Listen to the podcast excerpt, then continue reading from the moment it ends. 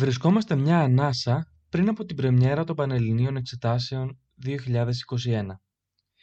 Όσο πλησιάζουν οι μέρες, πιθανώς το άγχος να αυξάνεται. Ωστόσο, δεν υπάρχει λόγος πανικού, γιατί είναι κάτι που δεν βοηθάει. Επειδή όμως καταλαβαίνω πώς νιώθετε, αποφάσισα στο συγκεκριμένο επεισόδιο να μην αναλύσουμε κάποιο θέμα έκθεσης, αλλά να σας δώσω μερικά tips, κάποιες συμβουλές δηλαδή, ώστε να ηρεμήσετε και να δείτε τη διαδικασία των εξετάσεων με καθαρό μυαλό. Γεια χαρά! Είμαι ο Νίκος και ακούς το podcast Χαρτί και Καλαμάρι. Μαζί θα δούμε θέματα έκθεσης για το μάθημα νεοελληνικής γλώσσας. Μην το βλέπεις σαν μάθημα, δες το σαν ένα μέσο που θα σε βοηθήσει να διαμορφώσεις σφαιρική αντίληψη για πολλά κοινωνικά ζητήματα.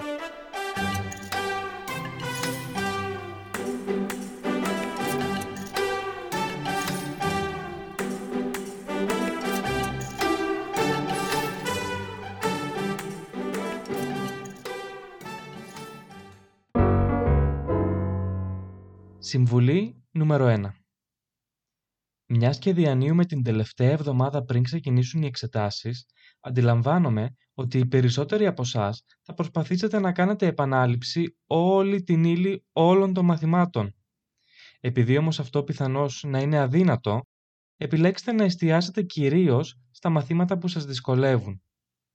Οι καθηγητές σας σίγουρα ξέρουν ποια είναι τα αδύναμα σημεία σας, οπότε ζητήστε τους να σας κατευθύνουν. Συμβουλή νούμερο 2. Μην ξενυχτάτε άλλο, ρυθμίστε το βιολογικό σας ρολόι, ώστε να κοιμάστε νωρίς και να ξυπνάτε νωρίς. Πρέπει λοιπόν να συνηθίσετε να μελετάτε το πρωί και όχι τα μεσάνυχτα. Μην ξεχνάτε ότι οι εξετάσεις διενεργούνται πρωινές ώρες. Επίσης, όλοι ξέρουμε ότι ο ύπνος και η ξεκούραση μας βοηθάνε να αποδίδουμε καλύτερα σε αυτό που κάνουμε. Συμβουλή νούμερο 3. Δεν ξενυχτάμε το βράδυ πριν από κάθε εξέταση. Κλείνουμε από νωρίς τα βιβλία και ξεκουραζόμαστε ώστε να έχουμε καθαρή σκέψη το επόμενο πρωί. Συμβουλή νούμερο 4. Ρίξτε μια ματιά στα λάθη που κάνατε σε προηγούμενα διαγωνίσματα, ώστε να μην τα ξανακάνετε. Συμβουλή νούμερο 5. Δεν υπάρχουν σως θέματα. Μη διαβάζετε μόνο αυτά που θεωρείτε εσείς σως ή αυτά που ακούτε από δεξιά και αριστερά. Αν έπεφταν μόνο τα σως, τότε σχεδόν κάθε χρόνο τα θέματα θα ήταν τα ίδια. Όλα τα θέματα λοιπόν είναι πιθανά. Συμβουλή νούμερο 6. Μην σκέφτεστε συνέχεια ότι τα θέματα μπορεί να είναι δύσκολα. Αν είναι όντως δύσκολα, θα είναι δύσκολα για όλους και όχι μόνο για εσάς. Όπως και το αντίστροφο. Αν πέσουν εύκολα θέματα, τότε θα είναι εύκολα για πολλούς μαθητές. Συμβουλή νούμερο 7. Να τρέφεστε σωστά. Να τρώτε πολύ καλό πρωινό και να κάνετε πολλά και μικρά γεύματα μέσα στην ημέρα. Ιδανική επιλογή είναι τα φρούτα, τα λαχανικά, το γάλα, το γιαούρτι και η ξηρή καρπή. Προσοχή, μην πίνετε πολλούς καφέδες. Συμβουλή νούμερο 8. Να σκέφτεστε θετικά και όχι αρνητικά. Φαντάζομαι ότι σε πολλούς υπάρχει μία φωνή μέσα τους που τους λέει «Δεν θα γράψω καλά, θα τα ξεχάσω όλα, θα κολλήσω» και άλλα τέτοια. Αφήστε τα στην άκρη αυτά. Αυτό που πρέπει να λέτε από μέσα σας είναι «Θα γράψω καλά, έχω προετοιμαστεί όσο καλύτερα μπορούσα. Θα δώσω τον καλύτερό μου εαυτό. Όσο δύσκολα κι αν μου φανούν τα θέματα, δεν θα τα παρατήσω ούτε λεπτό. Συμβουλή νούμερο 9. Να έχετε στο μυαλό σας τον στόχο σας. Αν όντως θέλετε πολύ να περάσετε σε μια σχολή, μην αφήσετε το άγχος και τις κακές σκέψεις να σταθούν εμπόδιο σε αυτό. Συμβουλή νούμερο 10. Προσέξτε κατά την αναμονή των θεμάτων. Μην προσπαθείτε να κάνετε στο μυαλό σας επανάληψη ή να θυμηθείτε τυχαία αποσπάσματα της ύλη. Το μόνο που θα καταφέρετε είναι να αγχωθείτε. Συμβουλή νούμερο 11. Κατά τη διάρκεια της εξέτασης θα πρέπει να έχουμε μαζί μας ένα μπουκαλάκι νερό, τρία ίδια στυλό, είτε μπλε είτε μαύρου χρώματος, ένα μολύβι, μία γόμα και μία ξύστρα. Απαγορεύεται το διορθωτικό, είτε υγρό είτε ταινία. Επίσης, σε κάποια μαθήματα απαιτείται να έχετε μαζί σας γεωμετρικά όργανα. Κάτι ακόμη που δεν πρέπει να ξεχάσετε είναι το ρολόι χειρός. Πρέπει να ελέγχετε τακτικά το χρόνο, ώστε να ανεβάσετε ρυθμό αν χρειαστεί. Αν δεν έχετε ρολόι μαζί σας, υπάρχει ο κίνδυνος να μην καταλάβετε πότε θα περάσει ο χρόνος. Συμβουλή νούμερο 12. Όταν έρθουν τα θέματα, θα διαβάζουμε όλα ένα-ένα, αργά και προσεκτικά, ώστε να κατανοήσουμε πλήρως τι μας ζητείτε. Και φυσικά ξεκινάμε από αυτά που γνωρίζουμε καλύτερα. Πάντα απαντάμε πρώτα στα θέματα που γνωρίζουμε και αφήνουμε για το τέλος αυτά που μας δυσκολεύουν, γιατί αλλιώς αν κολλήσουμε για ώρα σε ένα θέμα, μπορεί να μας περάσει η ώρα. Συμβουλή νούμερο 13.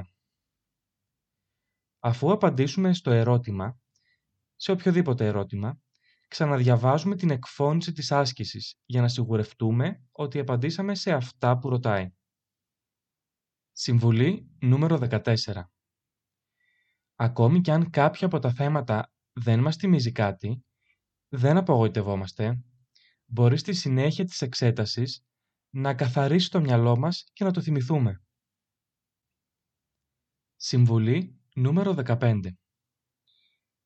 Χρησιμοποιούμε το πρόχειρό μας.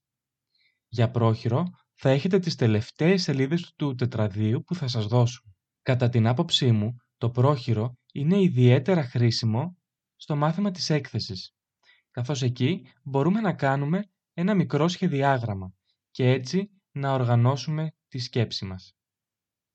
Συμβουλή νούμερο 16. Δεν αφήνουμε αναπάντητο κανένα θέμα. Ακόμη και αν δεν το θυμόμαστε, γράφουμε ό,τι γνωρίζουμε. Μπορεί να πιάσουμε έστω και μισή μονάδα. Κέρδος είναι κι αυτό. Συμβουλή 17. Αν θεωρούμε ότι τα γνωρίζουμε όλα, δεν βιαζόμαστε να γράψουμε τις απαντήσεις, γιατί από τον ενθουσιασμό μπορεί να κάνουμε λάθη. Πρέπει λοιπόν να είμαστε πολύ προσεκτικοί. Συμβουλή 18. Προσέχουμε την εμφάνιση του γραπτού μας, ώστε να είναι ευανάγνωστο.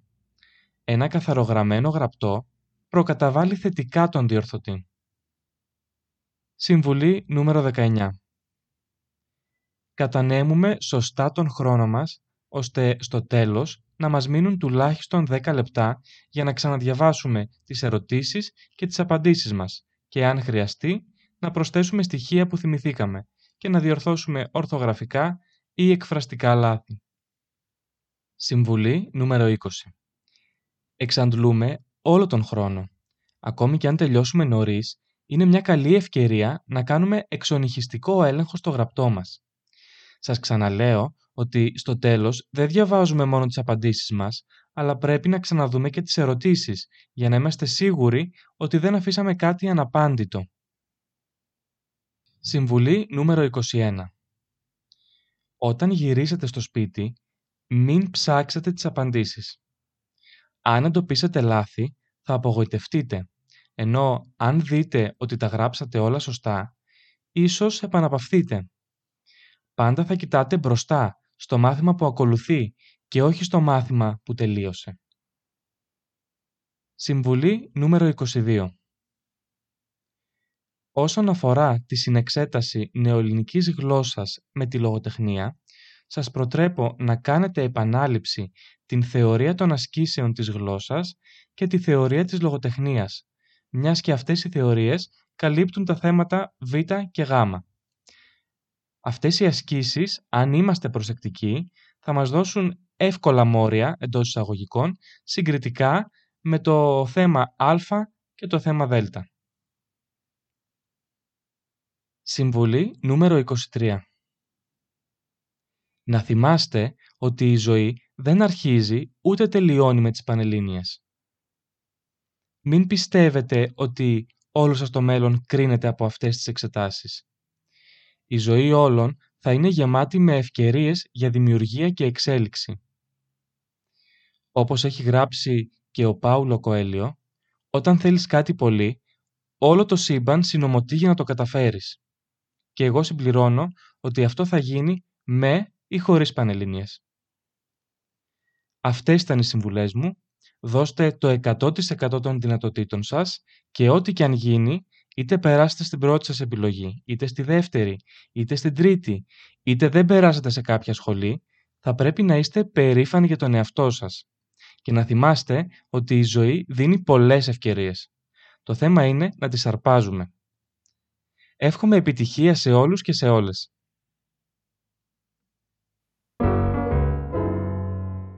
Η λέξη της ημέρας Από πού βγήκε η λέξη μουσείο; Η λέξη μουσείο είναι αρχαία, αλλά δεν είχε εξ αρχής τη σημερινή της σημασία.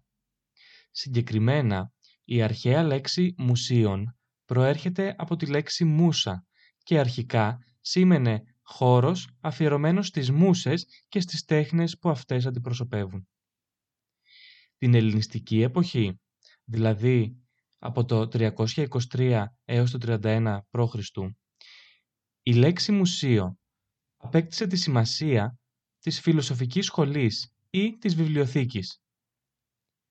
Στα μέσα του 18ου αιώνα, μουσείο ονομαζόταν το κτίριο που προοριζόταν για τη φύλαξη ιδιωτικών συλλογών, ενώ κατά τον 19ο αιώνα έλαβε δημόσιο χαρακτήρα.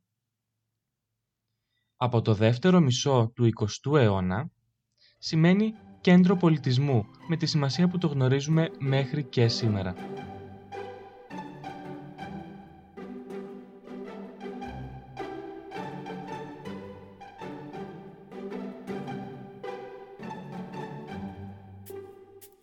Μην ξεχνάς να κάνεις follow στις σελίδες σε Instagram και Facebook για να μου στέλνεις τις δικές σου εκθέσεις και απορίες.